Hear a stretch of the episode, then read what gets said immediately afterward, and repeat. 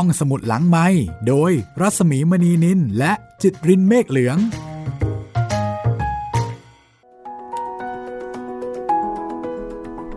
สวัสดีค่ะต้อนรับคุณผู้ฟังเข้าสู่รายการห้องสมุดหลังไม้กลับมาอีกครั้งเช่นเคยนะคะ สวัสดีคุณจิตริน สวัสดีครับพี่หมีสำหรับเรื่องที่จะเล่าให้คุณได้ฟังต่อไปนี้นะคะ ยังคงเป็นเรื่องสั้นค่ะ เป็นเรื่องสั้นของไทยเหมือนเดิมครับพี่ ติดพันนะคะ เอ่อเป็นเรื่องสั้น ที่เกี่ยวข้องกับดอกไม้อืมเกี่ยวข้องกับจระเข้ มีจระเข้ด้วย ใช่ค่ะ เกี่ยวข้องกับความรัก ยังไม่บอกอะไรมากไปกว่านี้นะคะ จากเรื่องสั้นของอออุดากรที่เราได้ฟังกันไป คราวนี้มาที่เรื่องสั้นของนักเขียนอีกคนหนึ่งนะคะ ซึ่งก็มีเสน่ห์ในการเขียนที่น่าติดตาม แล้วก็เรื่องสั้นของนักเขียนท่านนี้ก็ถือได้ว่า เป็นเรื่องสั้นระดับตำนานนะคะ คุณจิตรินคุณเคยเห็นจระเข้แบบในแหล่งน้ำจริงๆไหมเคยเห็นในสวนสัตว์ แล้วก็ฟาร์มจระเข้อะไรพวกนี้แต่ไม่เคยเห็นในน้ำจริง ๆ เลยครับพี่ อืม ถ้าเห็นในน้ำจริง ๆ นี่เราก็คงสยองเหมือนกันนะคะ ครับ แล้วก็ในปัจจุบันนี้คงยากมาก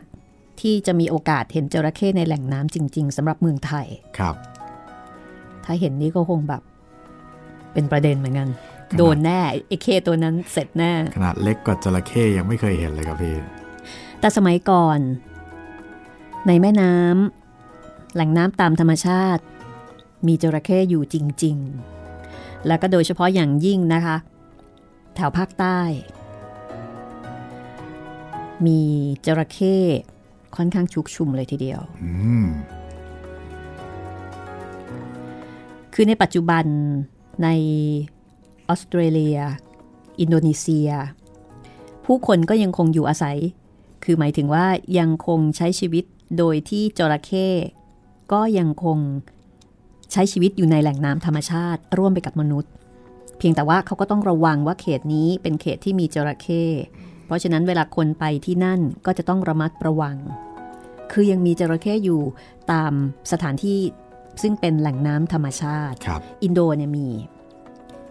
มีเป็นธรรมชาติของเขาเลย เป็นธรรมชาติค่ะอืมเออออสเตรเลียเนี่ยมีมีเยอะด้วย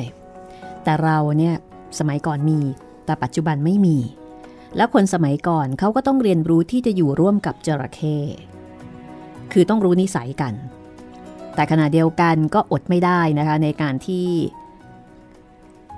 คนก็อาจจะกลายเป็นเหยื่อของจระเข้หรือบางทีจระเข้ก็ถูกคนล่า หรือว่าคนฆ่า เรื่องที่จะเล่าให้คุณได้ฟังต่อไปนี้นะคะ เป็นเรื่องสั้นของนักเขียนที่ชื่อว่า เทพ มหาเปาระยะค่ะ ชื่อเหมือนคนอินเดียเลยนะครับพี่อืมดูขังขลังดีนะคะครับท่านนี้ท่านนี้ก็เป็นนักเขียนที่ มีชื่อเสียงโด่งดังนะคะ แล้วก็เทพมหาเปาระยะ ท่านก็ได้รับการประกาศเกียรติคุณ ให้เป็นหนึ่งใน 15 นักเขียนดีเด่น ในรอบร้อยปีเรื่องสั้นไทย เหมือนกับออุดากรครับ คือสองท่านนี้ที่เราหยิบยกผลงานมานำเสนอให้คุณได้ฟังเนี่ย เป็นหนึ่งในสิบเป็นสองใน 15 นักเขียนดีเด่น ในรอบร้อยปีเรื่องสั้นไทยนะคะ แล้วก็เรื่องที่จะเล่าให้ฟังต่อไปนี้คือจำปูนจำปูนเป็นเรื่องสั้นที่ได้รับการตีพิมพ์เผยแพร่มาแล้วหลายครั้งค่ะ ครับ ทั้งภาษาไทยและภาษาต่างประเทศด้วย ก็ถือเป็นผลงานอันทรงคุณค่าของเทพมหาเปาระยะนะคะ แล้วก็เป็นเรื่องสั้นที่ได้รับเลือกให้เป็นเรื่องสั้นดีเด่น ในวาระร้อยปีเรื่องสั้นไทย สำหรับเรื่องเนี้ยค่ะจำปูนที่เราจะได้ฟังต่อไปนี้นะคะ คือเป็นเรื่องสั้นที่เป็นอมตะไม่ธรรมดาค่ะ แล้วก็เรื่องนี้มีการแปลเป็นภาษาต่างประเทศหลายครั้งนะคะโอ้ปี 2505 เนี่ย พิมพ์ในนิตยสารเอเชียแมกซีนค่ะเอเชียแมกซีนค่ะ แล้วก็เคยได้รับการคัดเลือก ให้เป็นวรรณกรรมดีเด่น เผยแพร่ไปยังประเทศต่างๆ ทั่วโลกในนามของรัฐบาลไทยนะคะโอ้โหโดยใช้ชื่อว่า Treasury of Literature จำปูนนี่เป็นเรื่องหนึ่งที่ได้รับการคัดสรรรวมไว้ในหนังสือดังกล่าว แล้วก็ทางสมาคมภาษาหนังสือของญี่ปุ่น ก็ได้นำเรื่องนี้ไปเผยแพร่ในภาษาญี่ปุ่นด้วยครับ เพราะฉะนั้นเป็นเรื่องสั้นที่มีพลังทางวรรณกรรม แล้วก็เป็นเรื่องสั้นอมตะ เป็นเรื่องสั้นในระดับตำนานนะคะของเทพมหาเปาระยะ ซึ่งห้องสมุดหลังไม้จะขอนำเสนอให้คุณได้ฟังต่อจากออุดากรนะคะเอาละค่ะถ้าพร้อมแล้วนะคะ เราไปฟังเรื่องนี้กันเลยค่ะ เรื่องที่มีความเกี่ยวข้องระหว่าง ดอกไม้ สายน้ำความรัก แล้วก็จระเข้จำปูนค่ะ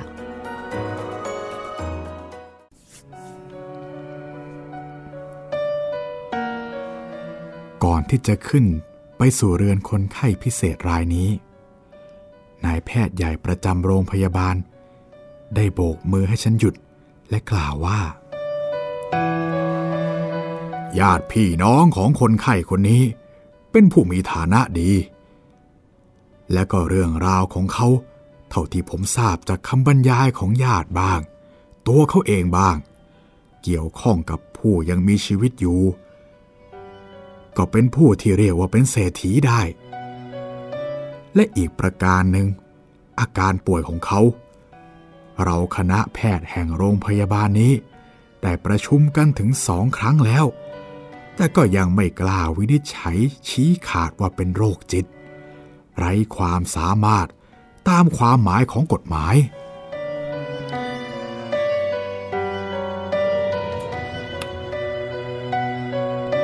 ผู้อำนวยการโรงพยาบาล กล่าวว่าคนไข้รายนี้ ได้รับความกระทบกระเทือนทางจิตใจอย่างหนัก หนักจนจิตใจยังไม่คลายจากความมึนชา แม้ว่าเวลาจะผ่านไปถึงกว่า 5 เดือน จิตใจของคนไข้รายนี้ ไม่รับความรู้สึกนึกคิดอย่างใด ๆ ทั้งหมด นอกเหนือไปจากเรื่องที่มากระทบจิตใจของเขาอย่างรุนแรง และกรณีที่แวดล้อมเรื่องนั้น โลกของเขาหดเข้ามาเหลือแต่เพียงนี้ เฉพาะในเรื่องนี้ เขาไม่สามารถที่จะบรรยาย เรื่องใด ๆ ให้ทราบ คือถ้าเกิดว่าถามเลยไปถึงเรื่องอื่น นอกเหนือจากเรื่องนี้ คนไข้รายนี้จะไม่พูดเลยแม้แต่คำเดียว ดูเหมือนว่า สมองของเขา จะไม่ซับเหตุการณ์อื่นใดเลย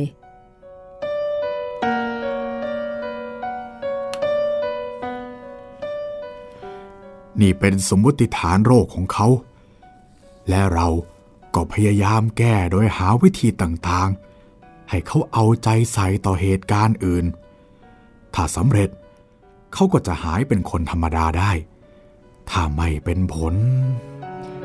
พูดแล้วนายแพทย์ก็ยกไหล่ทั้งคู่ แบมือแสดงความสิ้นหวัง ก่อนจะกล่าวต่อไปว่า เฮ้ย ผมได้เรียนให้คุณทราบต้นเหตุที่มา และหลังฉากของตัวละครบางตัวแล้ว ต่อไปนี้ก็เป็นหน้าที่ของคุณที่จะพิจารณาว่า จะเป็นการสมควรหรือไม่ ที่จะปล่อยเรื่องละครอันน่าตื่นใจนี้ออกสู่เวที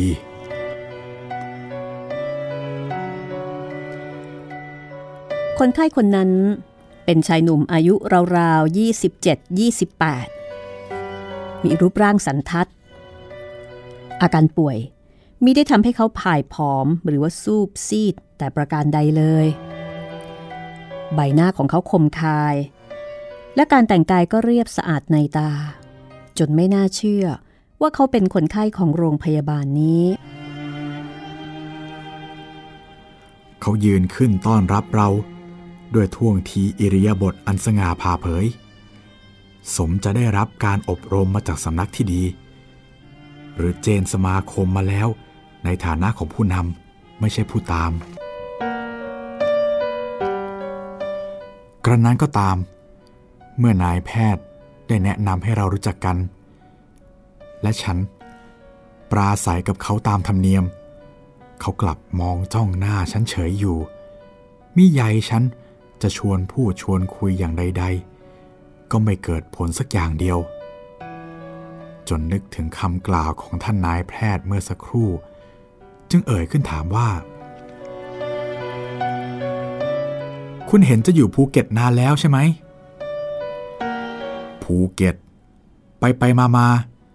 แต่อยู่พังงาท้ายเหมืองหลายปี ผมทราบว่า ที่อำเภอท้ายเหมือง เป็นย่านกลางของเหมืองแร่ใหญ่ ๆ มากมายด้วยกัน คงเป็นที่ชุมนุมที่สนุกมากนะครับ อุบาทที่สุด เอ๊ะท้ายเหมืองมีอะไรผิดประหลาดยิ่งไปกว่าย่านชุมนุมเหมืองอื่นๆ เช่นหาดใหญ่หรอครับ ที่อื่นมีแต่ผู้หญิง เหล้าการพนัน แต่ท้ายเหมืองยังมีดอกจำปูน จระเข้ แล้วก็โซ่เหล็ก เอ ผมไม่เข้าใจว่า ดอกจำปูน จระเข้โซ่เหล็ก มันจะมารวมอยู่ในอบายสามอย่าง คือผู้หญิงเล่าการพนันได้อย่างไร ถ้าคุณไม่เข้าใจ ผมจะเล่าให้ฟัง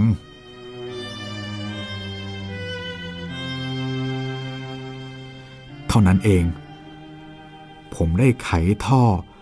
ปล่อยให้ความอัดอั้นในอกของเขาหลั่งไหลออกมาแล้ว ต่อไปนี้ ฉันมีหน้าที่แต่เพียงบันทึกตามคำบอกเล่าของเขาเกือบตลอดเรื่อง มีบ้างในบางตอน ที่ฉันต้องเรียงลำดับเสียใหม่ และบางตอนที่เขาผู้เล่า จะรู้ไม่ได้ ก็ต้องสอบสวนมาเขียนเพิ่มเติมขึ้น เพื่อความเข้าใจของผู้อ่าน แต่สำนวนโวหารส่วนมากนั้นเป็นของเขา แน่นอนละ ชื่อคน นามสกุล หรือชื่อบริษัท เป็นชื่อที่ตั้งขึ้นใหม่ เพราะเหตุผลดังคุณหมอได้กล่าวแล้วแต่ต้น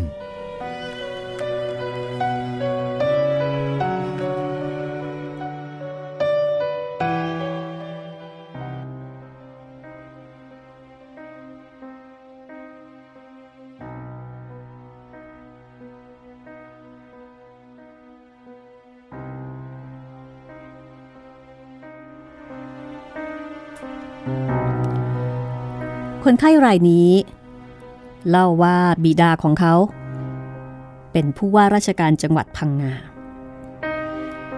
เมื่อตอนเล็กๆ เขาเรียนหนังสือ อยู่ในสำนักเรียนประจำที่ว่ากันว่าสูงที่สุดในกรุงเทพสำหรับยุคนั้น เมื่ออายุ 16 เริ่มจะเสียเด็ก เมื่อบิดาทราบ จึงโทรเลขเรียกตัวไปพังงา แล้วก็ส่งตัวไปเรียนต่อที่ปีนัง เขาเรียนอยู่ที่นั่น 5 ปี จนจบหลักสูตรสามัญที่นั่น พอดีกับที่พ่อครบเกษียณอายุออกรับเบี้ยบำนาญพ่อของเขาที่เป็นข้าราชการ เล็งเห็นความจำเป็นของคนไทย ที่จะต้องกู้อิสรภาพทางการค้ามานานแล้ว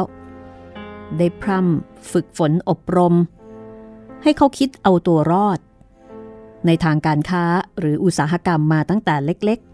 ๆ ซึ่งก็เหมาะกับนิสัยของเขา ครอบครัวของเขา จึงไม่เคยหวังพึ่งราชการกันเลย ฉะนั้นเมื่อพ่อของเขาออกรับเบี้ยบำนาญและจะกลับสู่บ้านเดิมคือพระนคร เขาได้แยกทางกับพ่อ โดยสมัครทำงานเป็นเสมียนในบริษัทเมืองแร่ของชาวออสเตรเลียนที่พังงานนั่นเอง เหตุผลอีกประการหนึ่ง ในการที่เขาไม่กลับกรุงเทพ ไปกับวงศาคณาญาตินั้น ก็เพราะนอกจากวิชาสามัญที่เขาได้เรียนจากโรงเรียนที่ปีนังแล้ว ความสน ความชอบเที่ยวชอบสมาคมในขณะเล่าเรียน ก็ยังก่อประโยชน์ให้อีกมากมาย นั่นก็คือ เขาสามารถจะพูดภาษามาลายู จีนฮกเกี้ยน แคะแล้วก็ไหหลำได้ ภาษาเหล่านี้เป็นวุฒิที่ขายได้แพงมากสำหรับคนไทยที่รู้หนังสือภาษาอังกฤษภาษาไทยดี และติดต่อกับทางราชการแทนบริษัทได้ เขาได้รับรายได้ในขณะนั้นเดือนละ 200 บาท ซึ่งเป็นรายได้ที่เขาคงจะหาไม่ได้ในกรุงเทพ ถ้าหากเขาจะกลับมาพร้อมกับญาติ อย่างไรก็ตาม ผมทำอยู่กับบริษัทนี้เพียงสองปีเท่านั้น เพราะบริษัทยูคอนโกไมแห่งสหรัฐอเมริกา ได้มาเปิดทำเหมืองที่ปากแม่น้ำแห่งหนึ่ง ใกล้อำเภอท้ายเหมือง และต้องการเสมียนใหญ่ เพื่อดูแลควบคุมกิจการ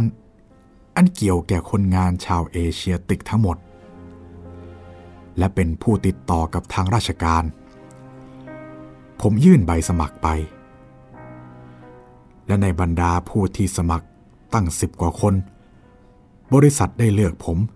ซึ่งเป็นคนหนุ่มที่สุด บริษัทได้ตกลงให้เงินเดือนผม ร้อยห้าสิบเหรียญอเมริกัน ซึ่งเป็นเงินไทยเกือบ 400 บาท และนอกจากนั้น การก่อสร้างทั้งหมด การเหมาส่งฟืน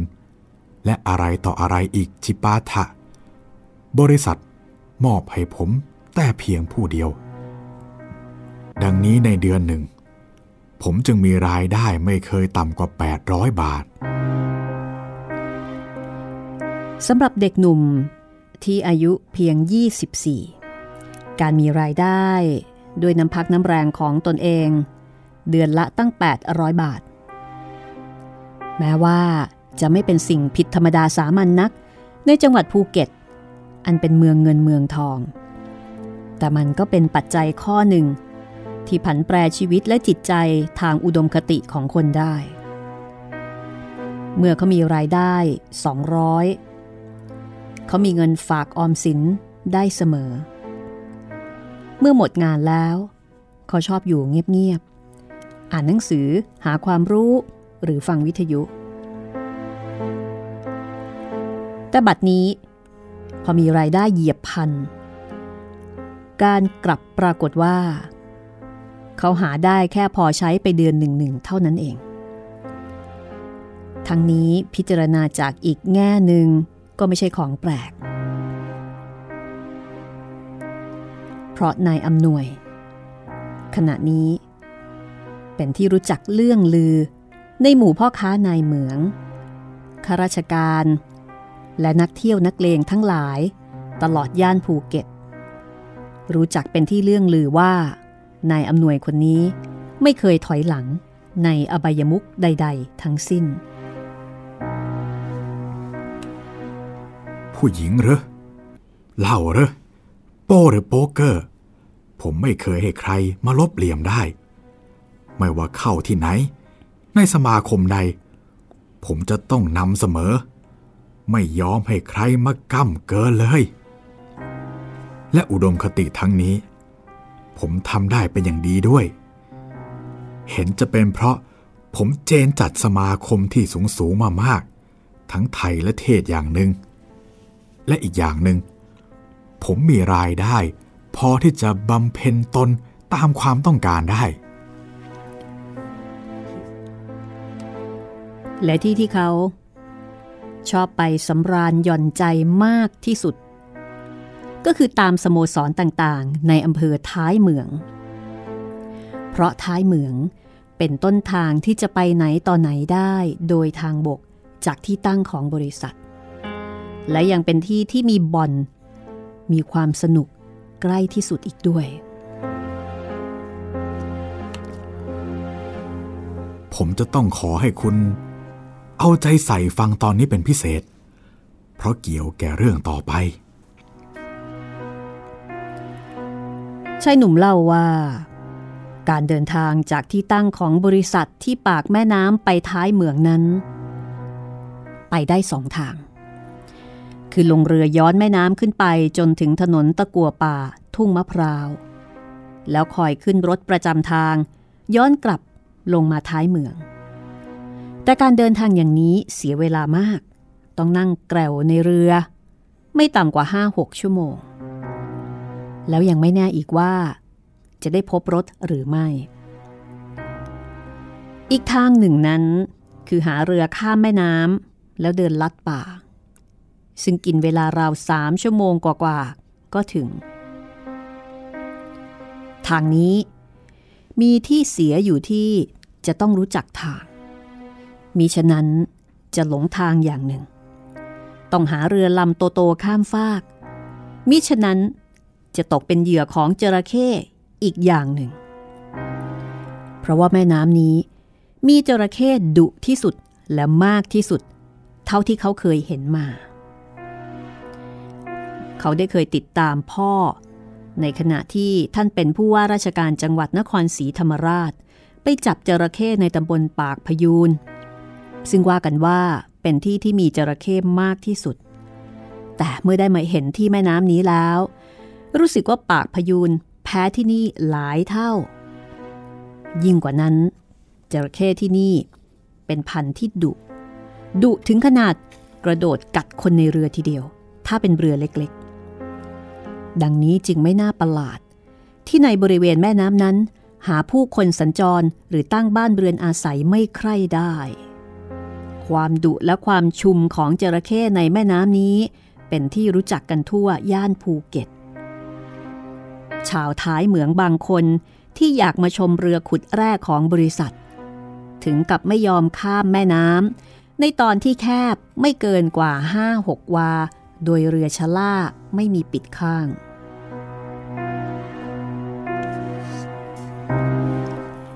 สำหรับผม ผมใช้เรือใหญ่ของบริษัท ข้ามฝากที่ปากแม่น้ำนั่นเอง กว้างหน่อยก็ไม่เป็นไร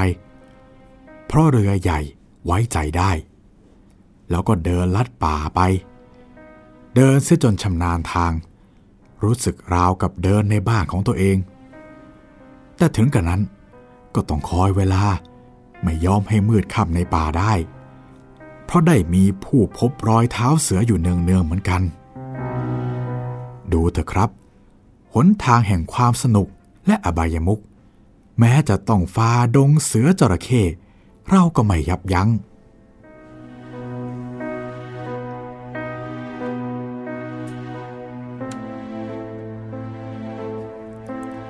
และสำหรับที่ท้ายเมืองนั้น นายอำนวยคนนี้ก็ถือได้ว่าเป็นดาราคนหนึ่ง เข้าไหนเข้าได้ ใครๆ ก็ชอบคบค้าสมาคม และความเป็นดาราของเขานี่เอง เป็นต้นเหตุ ให้เขาได้ไปเจอกับคนสำคัญคนหนึ่งของท้ายเมือง หรือจะเรียกว่า คนดังของย่านภูเก็ตก็เกือบได้ คนผู้นั้นคือเท่าแก่สุน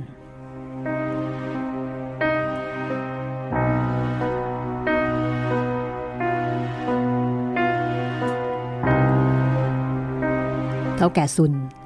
เป็นใคร แล้วก็จะมีความสำคัญอย่างไร กับชีวิตของนายอำนวย ติดตามได้ช่วงหน้าค่ะ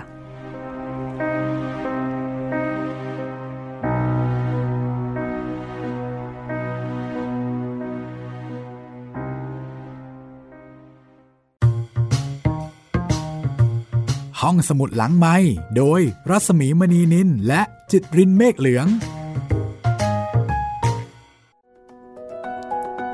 เรื่องนี้เป็นเรื่องสั้นที่ค่อนข้างยาวนะคะครับ วันนี้ไม่จบหรอก ก็เป็นเพียงเริ่มต้นนะคะ ปูพื้นฐานให้ได้เห็นเรียกว่าเห็นฉาก เห็นตัวละคร เห็นตัวละครนะคะ ซึ่งตัวละครที่ไม่มีบทพูด แต่มีอยู่เยอะก็คือจระเข้ได้รับการเอ่ยถึงครับ ฟังดูแล้วเห็นภาพของ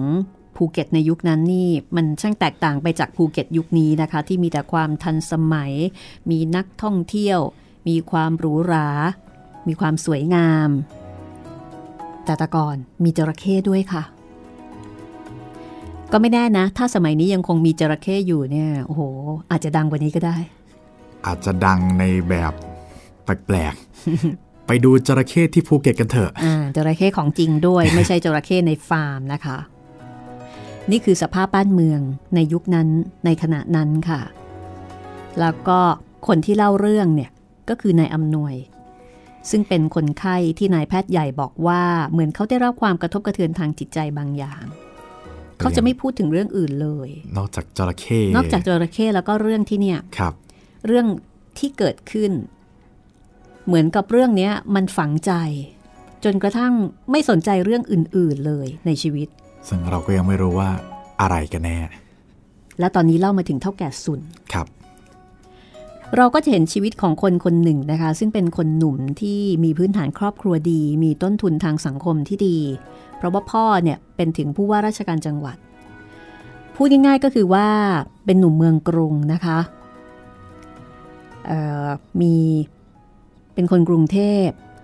แล้วก็ได้ทำงานในบริษัทที่ดี เงินเดือนเยอะ เงินเดือนเหยียบพันซึ่งเงินเดือนเหยียบพันในยุคนั้นเนี่ยเข้าใจว่าน่าจะหรูมาก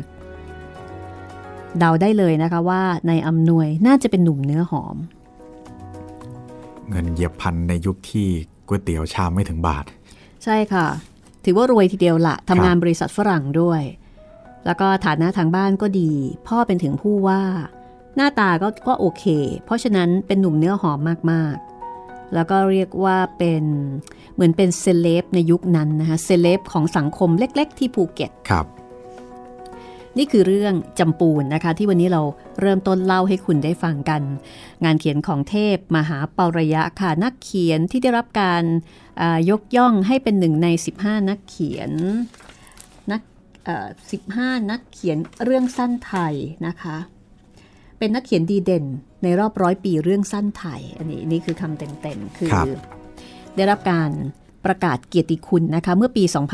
2528 ค่ะ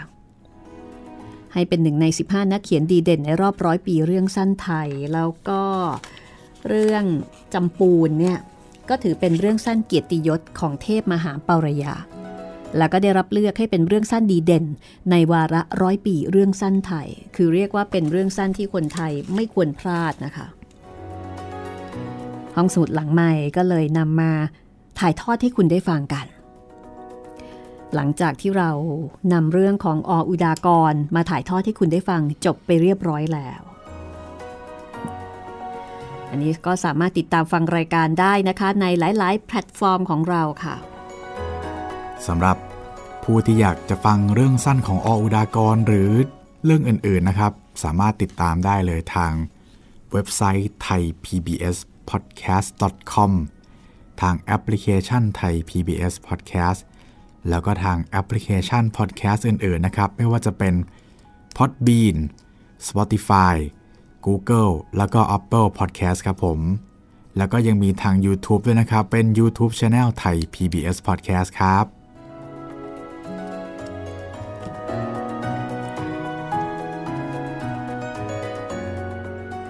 ตอนนี้สำหรับคุณผู้ฟังนะคะที่อยากจะร่วมสนุกกับกิจกรรมอ่านดีอ่านดังกับห้องสมุดหลังใหม่ ยังพอส่งมาได้ไหมคุณจิตริน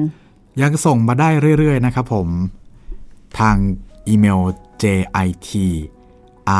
rin แล้วก็ตัว m นะครับ at thaipbs.or.th ตอนนี้ก็มีคนส่งมา หลายคนเลยทีเดียวครับผม ตอนนี้กำลังเรียบเรียงอยู่ว่าจะนำของคนไหนมา มาออกอากาศเป็นคนแรกครับผม ก็มีของรางวัลนะคะ เป็นกระเป๋าผ้าพับได้ ของไทย PBS ค่ะ คลี่ออกมาใบเบอร์เลยนะคะ น่าใช้จริง ๆ ค่ะสำหรับท่านที่ส่งมาหลายหลายคลิปนะคะแหมบางทีเราก็เสียดายเนาะ เสียดายครับพี่ อยากเปิดทุกคลิปเลย จริง ๆ อาจจะเปิดทุกคลิปได้นะครับ แต่ว่าอาจจะต้องให้รางวัลแค่รางวัลเดียว ค่ะ ก็กระเป๋าใบใหญ่ครับใส่ได้หลายรางวัล ใส่ได้หลายคลิปนะคะครับขอบคุณมาก ๆ ค่ะสำหรับคุณผู้ฟังทุกท่านนะคะ ที่จะร่วมจัดรายการโดยการส่งคลิปแนะนำหนังสือที่คุณประทับใจ มาร่วมจัดรายการห้องสมุดหลังไม้กับเรานะคะ แล้วก็อย่าลืมค่ะนอกเหนือจากคลิปก็อย่างที่บอกว่าบอกเหตุผลมานิดนึงนะคะ บอกเหตุผลว่าทำไมถึงเลือกอ่าน เรื่องนี้เล่มนี้ค่ะ หรือว่าหน้านี้ครับ แล้วก็ถ้าจะให้ดีถ่ายรูปมาด้วยนะคะ ถ่ายรูปคุณกับหนังสือเล่มนั้น ๆ ที่คุณเลือกมาค่ะเอาละตอนนี้เดี๋ยวเรากลับไปที่ภูเก็ตกันต่อนะคะ กลับไปรู้จักกับเท่าแก่สุนค่ะครับ ว่าเท่าแก่สุนคนเนี้ยเป็นใคร และก็มีความสำคัญอย่างไร และจะเกี่ยวข้องอย่างไรกับเขาหรือไม่ กับการที่เขาเหมือนกับเป็นคนป่วยทางจิตเวทที่เกิดอาการช็อก แล้วก็ไม่สนใจเรื่องใด ๆ นอกเหนือจากเรื่องที่นี่ที่ท้ายเมืองค่ะ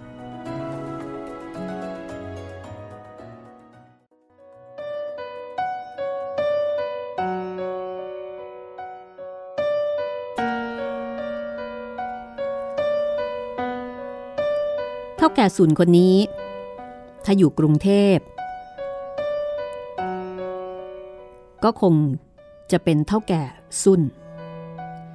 หากแต่เสียงชาวปากใต้เรียกเพี้ยนไป สุนจึงกลายเป็นสุนซึ่งเป็นได้ทั้งไทยและเทศ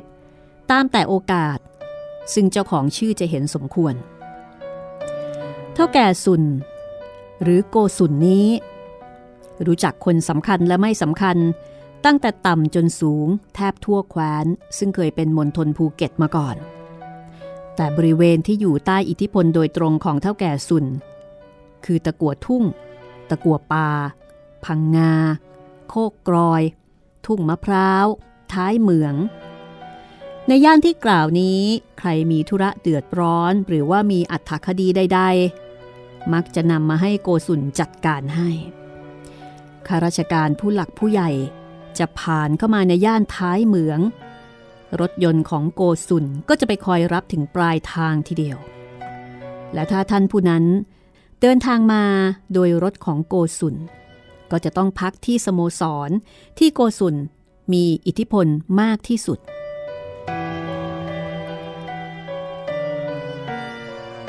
จากนั้น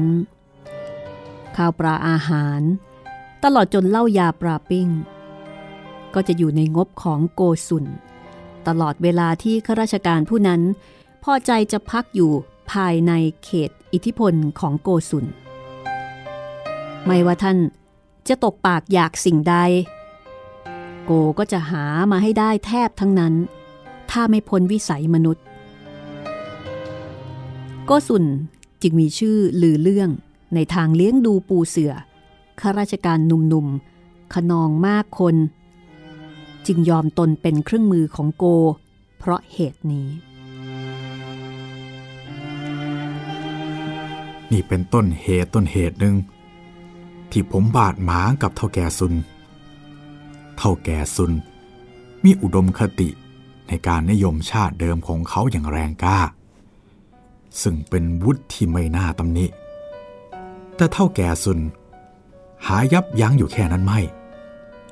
พียงแต่เด็กหนุ่มสองสามคน ลืมตัวไปชั่วขณะ เท่าแก่ซุน จะบังอาจเหยียดหยามชาวไทยทั้งชาตินั้น ผมก็มีอุดมคติอันแรงกล้า ในทางชาตินิยมของผมเหมือนกัน จึงยอมกันไม่ได้ จริงอยู่ การเหยียดหยามของเท่าแก่ซุน เป็นไปในที ด้วยการไม่กล่าว หรือไม่แสดงออกมามากกว่าที่กล่าว หรือที่แสดงแล้ว แต่ผมก็ถือตัวว่า เป็นคนเค็มคนหนึ่งเหมือนกัน กิริยาวาจาใด ๆ ที่เขาเหน็บแนม เย้ยหยันมาด้วยความฉลาด จนไม่อาจหยิบยกเป็นเรื่องเป็นราวขึ้นได้ ผมก็ส่งย้อนกลับไป ในลักษณะทำนองเดียวกับที่มันมา เท่าแก่ซุนเป็นเสือเท่า เป็นนักการพนันที่เลื่องลือกันทั่วแคว้นแดนปักใต้ ผมเป็นเด็กและเป็นนักพนันหน้าใหม่ แต่ถึงกระนั้น ผมก็ได้ลบลายเสือเท่าเสีย โดยลูกไม้ใหม่ ๆ ที่เสือเท่าไม่รู้จัก จนเป็นเรื่องโจดจันคบขันกันทั่วภูเก็ตข้อนี้โกเคืองนัก ไม่เคยให้อภัยผมเลย แม้ว่าการขับเคี่ยวระหว่างทั้งคู่จะเป็นไปในที แต่ก็มิได้พ้นความสังเกตของคนอื่นๆ ซึ่งก็น่าอัศจรรย์ยิ่งนัก ที่เขาทั้งหลายไม่ว่าไทยหรือจีน ต่างก็ส่งเสริม และก็มักจะทำให้ทั้งคู่ได้มีโอกาสปะทะกันอยู่เสมอๆ ดูเหมือนมันเป็นกีฬาที่สนุก ที่พวกเขาจะเห็นเด็กคนหนึ่งลูบคมเสือเท่า ที่ขึ้นคานมานานแล้ว จนนายอำนวยก็วันๆอยู่ว่า การขับเคี่ยวชิงไหวชิงพริบกันในที่นี้ มันคงจะระเบิดออกนอกหน้าสักวันหนึ่งในไม่ช้าไม่นาน เท่าแก่สุนก็ครองถิ่นมานานแล้ว ที่ไหนเลย จะยอมให้เด็กในวัยอย่างนายอำนวยมายามน้ำหน้าเล่นโดยไม่ตอบแทน และเมื่อตอบทางสว่างไม่ได้ ก็คงเล่นไม้มืด โดยเหตุนี้ นายอำนวยจึงคอยระวังตัวอยู่ทุกฝีก้าว การเป็นอยู่เช่นนี้ จน คุณรู้จักดอกจำปูนไหม ฉันสะดุ้งตกใจ สงสัยอยู่ครั้นครันว่า ที่คุณหมอทิ้งฉันไว้คนเดียวนี้ ปลอดภัยแล้วเหรอ ฉันก็เลยรีบตอบว่า เเคยได้ยินแต่ชื่อ แต่ยังไม่เคยเห็นดอกจริง ๆเลย ครับ ในกรุงเทพหายากหน่อย แต่เป็นดอกไม้สามัญของป่าปักใต้ เฉพาะอย่างยิ่งที่ท้ายเหมือง ถ้าคุณไม่เคยเห็น ผมจะพรรณนาให้ฟัง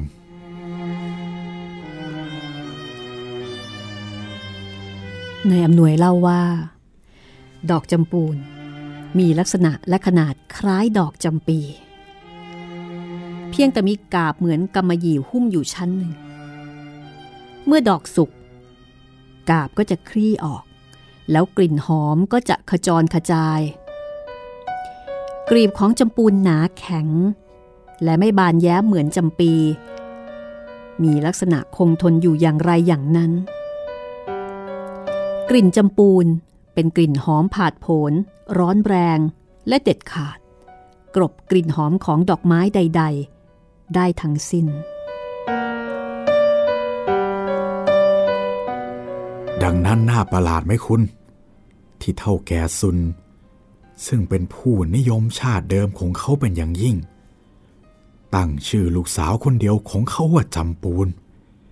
ซึ่งเป็นชื่อที่สมด้วยประการทั้งปวง จำปูนเป็นเด็กสาวอายุราว 19 ปีจ่มใสร่าเริง สวยเหมือนดอกจำปูน คือเรียบๆไม่ผาดโผนสะดุดตาเมื่อแรกเห็น ต่อเมื่อได้พินิษจำปูนเต็มตาแล้วนั่นแหละ จึงจะเห็นความงามของหล่อน ซึ่งแฝงซึ้งอยู่ภายใน และฉายแสงออกมาให้เห็นเด่นชัดยิ่งขึ้น ในเมื่ออารมณ์ของหล่อนเปลี่ยนแปลง เมื่อกล่าวถึงอารมณ์ของจำปูนแล้ว ก็คือความหอมของดอกจำปูนนั่นทีเดียว คือผาดโผน รุนแรงและเด็ดขาด เมื่อจำปูนตัดสินใจในสิ่งใดสิ่งหนึ่ง ไม่มีอิทธิพลใดในโลก จะสามารถเปลี่ยนใจหรือยับยั้งยุติการกระทำตามความตกลงใจของหล่อนได้จำปูนเรียนหนังสือในโรงเรียนรัฐบาลที่ภูเก็ต จนถึงอายุ 12 เท่าแก่สุนก็เห็นว่า โตพอจะเอาตัวมาเก็บตามประเพณีของลูกสาวจีนในภูเก็ต แต่จำปูนได้เรียนถึงชั้นม .4 ของโรงเรียน ได้พบปากกับแสงแห่งวัฒนธรรมแบบไทย ๆ แล้ว หล่อนเกิดเมืองไทย จิตใจของหล่อนเป็นไทย ได้ลิ้มรสความอิสระเสรีอย่างเด็กหญิงไทยมาแล้ว ฉะนั้น การจะยอมตัวให้เก็บอย่างลูกสาวจีนทั้งหลาย จึงเป็นอันพ้นวิสัย เฉพาะอย่างยิ่งจำปูนผู้มีนิสัยเด็ดขาดทำอะไรทำจริงด้วยพ่อลูกจึงเกิดปะทะกัน เท่าแก่สุนก็ได้ชื่อว่าเป็นคนที่เด็ดเดี่ยวทรหดคนหนึ่ง แต่ถึงกระนั้นแกก็ยังมีสติดีพอที่จะสังวรในความจริงว่าจำปูน ก็ได้รับถ่ายเลือดแห่งความเด็ดขาดบึกบึนจากแกไว้ โดยสมบูรณ์เหมือนกัน เท่าแก่สุนจึงประนีประนอม ยอมให้จำปูนไปเรียนต่อที่โรงเรียนคอนแวนที่ปีนังอีก จนจบหลักสูตรของโรงเรียน การที่แกยอมให้จำปูนเรียนต่อ แต่อุตสาบ่ายเบียง ให้ไปเรียนเสียที่ปีนังนี้ ก็แสดงให้เห็นแล้วว่า แกไม่รังเกียจจะให้ลูกสาวเรียน หากแต่เกลียดกลัวเป็นที่สุด ว่าลูกสาวคนเดียวของแกจะฝักใฝ่เป็นไทย หรือพูดง่ายๆ มีผัวไทย เมื่อจำปูนเรียนสำเร็จแล้ว กลับมาอยู่บ้านไม่กี่วัน ก็เกิดปะทะกับเท่าแก่ซุนอีก เพราะเท่าแก่ซุนยังไม่คลายศรัทธาในลัทธิเก็บลูกสาว พ่อลูก จึงอยู่กันมาด้วยความไม่สู้จะปรองดอง ต่างคนต่างก็ไม่ยอมอ่อนน้อมแก้กัน ในกรณีเก็บนี้โดยเด็ดขาด แต่ต่างก็ไม่หักหานกัน เมื่อไม่มีธุระอันสำคัญ หรือเหตุอันสมควรจำปูนก็ไม่ออกไปนอกบ้านตามลำพัง หรือออกมาจุนจ้านที่หน้าบ้าน ทั้งนี้ เป็นความพอใจของเท่าแก่ซุน แต่เมื่อมีเหตุที่จำปูนเห็นว่าสมควร หล่อนก็จะไม่ยอมให้ลัทธิธรรมเนียมบ้าๆล้าสมัย หรือความพอใจไม่พอใจของบิดา มายับยั้งความตั้งใจของหล่อน ซึ่งในกรณีเช่นนี้ บางคราว เท่าแก่ซุนก็ต้องแกล้งทำเมินไม่รู้ไม่เห็นเสีย เพราะแกคร้านที่จะเอาชนะลูกสาว ที่ไม่รู้จักยอมแพ้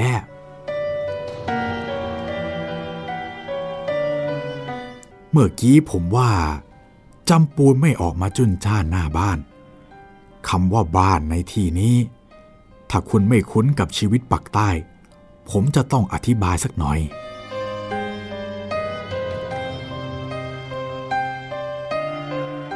ตึกหรือห้องแถวตามปากใต้นั้น ส่วนกว้าง ก็มีขนาดและลักษณะเหมือนๆกับในกรุงเทพ แต่ส่วนยาวมีความยาวตั้งแต่ 10 วาถึง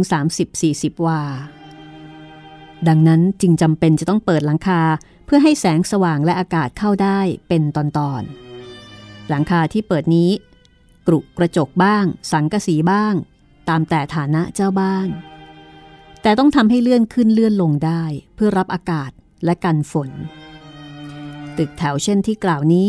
ไม่ว่าเศรษฐีมีทรัพย์นับกี่ล้านกี่ล้านก็อยู่กันทั้งนั้น เพราะธรรมเนียมจีน ถือว่าบ้านไหนที่อยู่แล้วทำมาค้าขึ้น ต้องไม่ทิ้งบ้านนั้น ส่วนจะมีเครือหาดงามๆไว้ประดับเกียรติยศนั้น ก็เป็นของแข่งขันประชันกันอยู่เหมือนกัน แต่มักไม่ใช้เป็นที่อยู่กันจริง ๆ บ้านของเท่าแก่สุน ก็เป็นตึกแถวลักษณะดังกล่าวมาแล้ว แต่ว่าอยู่นอกเขตชุมนุมชน หน้าบ้านจึงหันออกสู่ถนนที่ไม่สู้จะมีผู้คนพลุกพล่านนัก ส่วนหลังบ้านนั้นจดป่า ตามปกติบ้านของคนจีน ผู้หญิงมักไม่ใคร่ออกมาพลุกพล่านหน้าบ้านจำปูนแม้ไม่เป็นผู้เลื่อมใสในลัทธิเก็บ แต่ก็ไม่มีความสำราญ ในการมาเจออยู่หน้าบ้าน ให้ผิดเพศเพื่อนหญิงของหล่อน หล่อนมีความสำราญจริง ๆ ด้วยงานบ้าน การอ่านหนังสือที่สั่งจากปีนังและกรุงเทพ หรือหาความวิเวกในป่าหลังบ้านมากกว่า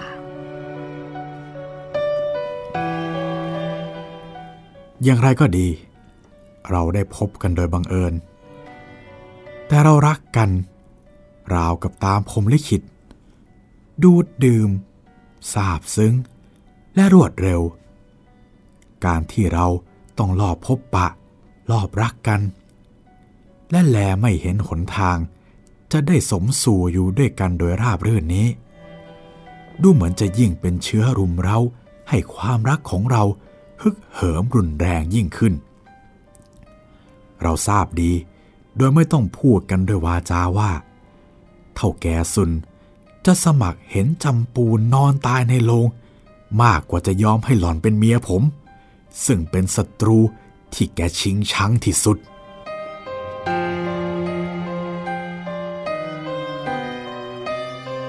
แต่จำปูนเป็นคนเลือดร้อน เด็ดขาดทำอะไรทำจริง จำปูนรักนายอำนวยเหมือนอย่างชีวิตจิตใจ แม้จะมองไม่เห็นหนทางเลยว่า เมื่อใด จึงจะได้ลงเอยกัน โดยชอบด้วยประเพณีและคตินิยม แต่ถึงกระนั้นจำปูนก็ไม่ยอมหนีตามนายอำนวย ตามคำชวนของเขาจำปูนได้รับการศึกษาอบรมมาดีพอที่จะไม่แหกศีลธรรมประเพณีอันดีงาม แต่สำหรับผมนั้น ผมขออ้างเทวดาฟ้าดินเป็นพยานว่า ผมรักหลอนโดยสุดจริตใจจริง ๆ และผมก็มีคุณธรรมอยู่ พอที่จะไม่ล่วงเกินหลอน เกินขอบเขตความสมควรของคู่รัก แลไปทางไหน มีแต่ความมืดมนอนทการ หลอนก็ยังสมัครจะรับความชอกช้ำระกำใจ เพราะไม่สมรัก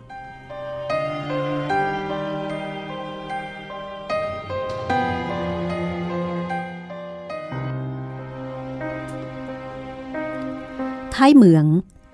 เป็นสังคมเล็กๆ ไม่มีใครสามารถสร้างความลี้ลับอันใด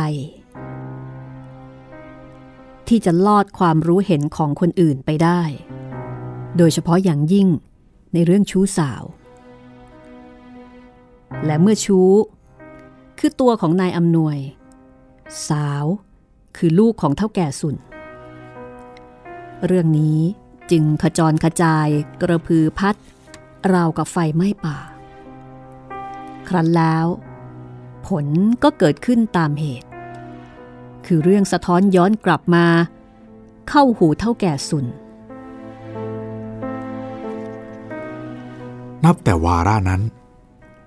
การติดต่อระหว่างเราก็สะบั้นลง ผมไม่ได้เห็นหน้าจำปูนอีกเลย ทราบแต่ว่า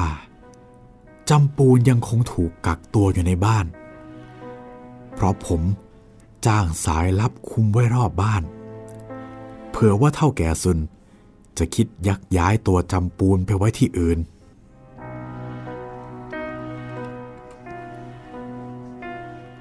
อย่าให้ผมพรรณนาถึงความกลัดกลุ่ม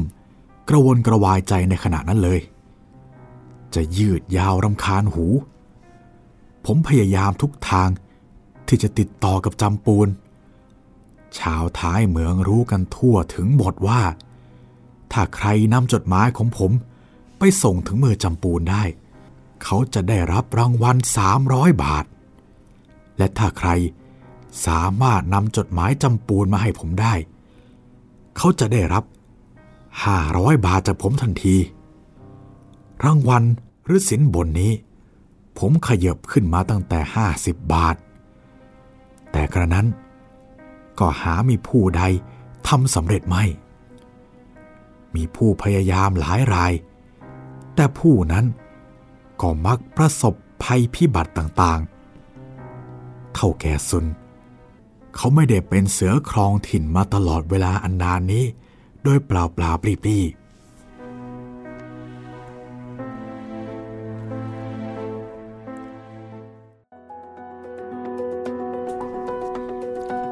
เราพักเอาไว้ตรงนี้ก่อนละกันนะคะสำหรับตอนแรกของเรื่องสั้นจำปูนค่ะ ตอนนี้เรามองเห็นแล้วนะคะว่า อะไรเป็นอะไรครับ รู้จักนายอำนวย รู้จักเท่าแก่สุน แล้วก็รู้จักจำปูน เหมือนกับว่าอยู่ๆก็มีไอ้หนุ่มจากกรุงเทพเนี่ยมาลูบคมนะคะ เสือครองถิ่น แล้วก็เท่าแก่ซุนแกก็คงไม่ยอมง่ายครับ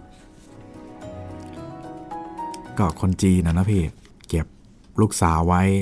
รอคนที่เหมาะสมมาแต่งงานๆอ่าโดยที่ตัวเองต้องเลือกด้วย ใช่ค่ะ เพราะว่าค่านิยมในยุคนั้น วัฒนธรรมในยุคนั้นก็เป็นเช่นนั้นนะคะ ครับ แล้วก็จะมีความกลัว กลัวว่า ถ้าลูกสาวมาแต่งงานกับคนไทย คือตอนนั้นต้องยอมรับว่าเอ่อคนจีนที่อยู่ในเมืองไทยเนี่ยก็มีทัศนคติที่ไม่ค่อยจะโอเคนักกับหนุ่มไทย หนุ่มไทยก็จะมีชื่อเสียงในเรื่องของความเจ้าชู้ ในเรื่องของการที่ไม่ค่อยขยันทำมาหากิน ไม่เหมือนกับคนจีนที่จะค่อนข้างจะให้ความสำคัญกับเรื่องของการทำมาหากิน แล้วก็มีความขยันหมั่นเพียรครับคือคนละวัฒนธรรม เพราะฉะนั้นคน จีนเขาก็อยากจะแต่งงานในกลุ่มของคนจีนด้วยกัน และนายอำนวยก็จัดได้ว่าเป็นลูกคนไทยใช่ไหมพ่อเป็นผู้ว่าครับ คือเป็นคนไทยไทยไทยเลยแหละในยุคนั้นมันจะไทยยังไงแล้ว แล้วก็เป็นคนไทยที่คงจะมีความกวนอยู่พอสมควรครับ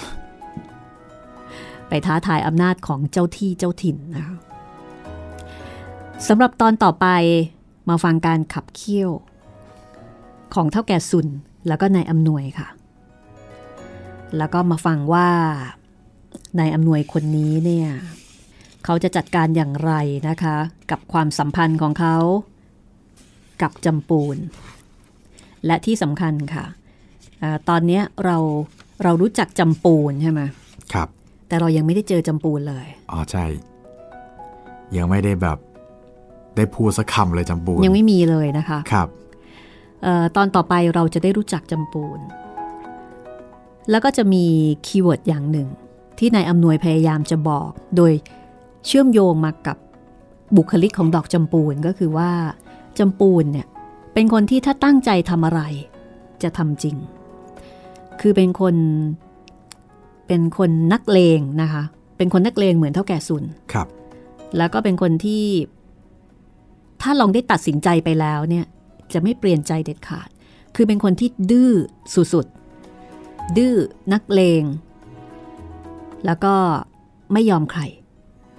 เหมือนกับที่เท่าแก่สุนก็ไม่ยอมลูก และแน่นอนลูกก็ไม่ยอมเท่าแก่สุนเหมือนกันในเรื่องนี้ ลูกได้จากพ่อมาเต็มที่ ก็ตอนต่อไปนะคะมาติดตามกันต่อว่า เรื่องนี้จะจบลงอย่างไรนะคะ คุณจิตรินเคยเคยฟังเรื่องนี้มาก่อนไหม คิดว่าไม่เคยครับฟังไม่เคยาถึงเรียนใช่ไหมไม่เคยตอนเรียนคบก็ไม่เคย ไม่น่าเคยครับพี่คิดว่าคุณผู้ฟังหลายท่านก็ อาจจะไม่เคยเหมือนกันนะคะครับ เพราะฉะนั้นถ้าใครที่ยังไม่เคยฟัง อยากให้ติดตามตอนจบค่ะ เพราะว่าตอนจบนี้คุณไม่สามารถที่จะคาดเดาได้เช่นกันนะคะ แล้วก็เป็นตอนจบของเรื่อง คือเป็นตอนจบที่ประทับอยู่ในความทรงจำใครที่ได้ฟังเนี่ยจะลืมไม่ลงค่ะครับบอกเอาไว้แต่เพียงเท่านี้นะคะ จะลืมไม่ลงในลักษณะไหนก็ต้องติดตามก็กันต้องนะติดครับตามกันใช่แล้วเอาละค่ะ วันนี้ห้องสมุดหลังใหม่ของเราก็คงจะต้องลาคุณผู้ฟังไปก่อนนะคะ คุณจิตรินมีอะไรจะทิ้งท้ายอัปเดตอะไรไหม ก็ถ้าอยากติดต่อกันก็อย่าลืมนะครับ ทางแฟนเพจ Facebook ไทย PBS Podcast ครับ แล้วก็ ถ้าเป็นชาว YouTube ก็คอมเมนต์ไว้ใต้คลิปที่ชมที่ฟังได้เลยครับผม ค่ะ ตอนนี้ใน YouTube นี่เป็นเรื่องอะไรแล้วนะคะ ตอนนี้ ตอนนี้น่าจะเป็นอ่าจดหมายเหตุโกษาปานตอนท้ายๆแล้วครับพี่ อ๋อ ใกล้จะจบแล้วนะคะ ครับผม แล้วก็พอโกษาปานจบปุ๊บ เตรียมตัวโรงแรมผีจะเปิดบริการครับผม อืมหือหลังจากไปฝรั่งเศสมาแล้วนะคะ ในช่วงโควิด ครับ เราก็กลับมาพักโรงแรมในเมืองไทยกันบ้างค่ะ โรงแรมที่มาพร้อมกับความตื่นเต้นเร้าใจ แล้วก็มีผีเป็นของแถมนะคะ คือผีของหลวงนฤบาลครับ สุดๆเลยจริง ๆ เอาละค่ะวันนี้ ห้องสมุดหลังใหม่ขอปิดทำการก่อนนะคะ สวัสดีค่ะ สวัสดีครับ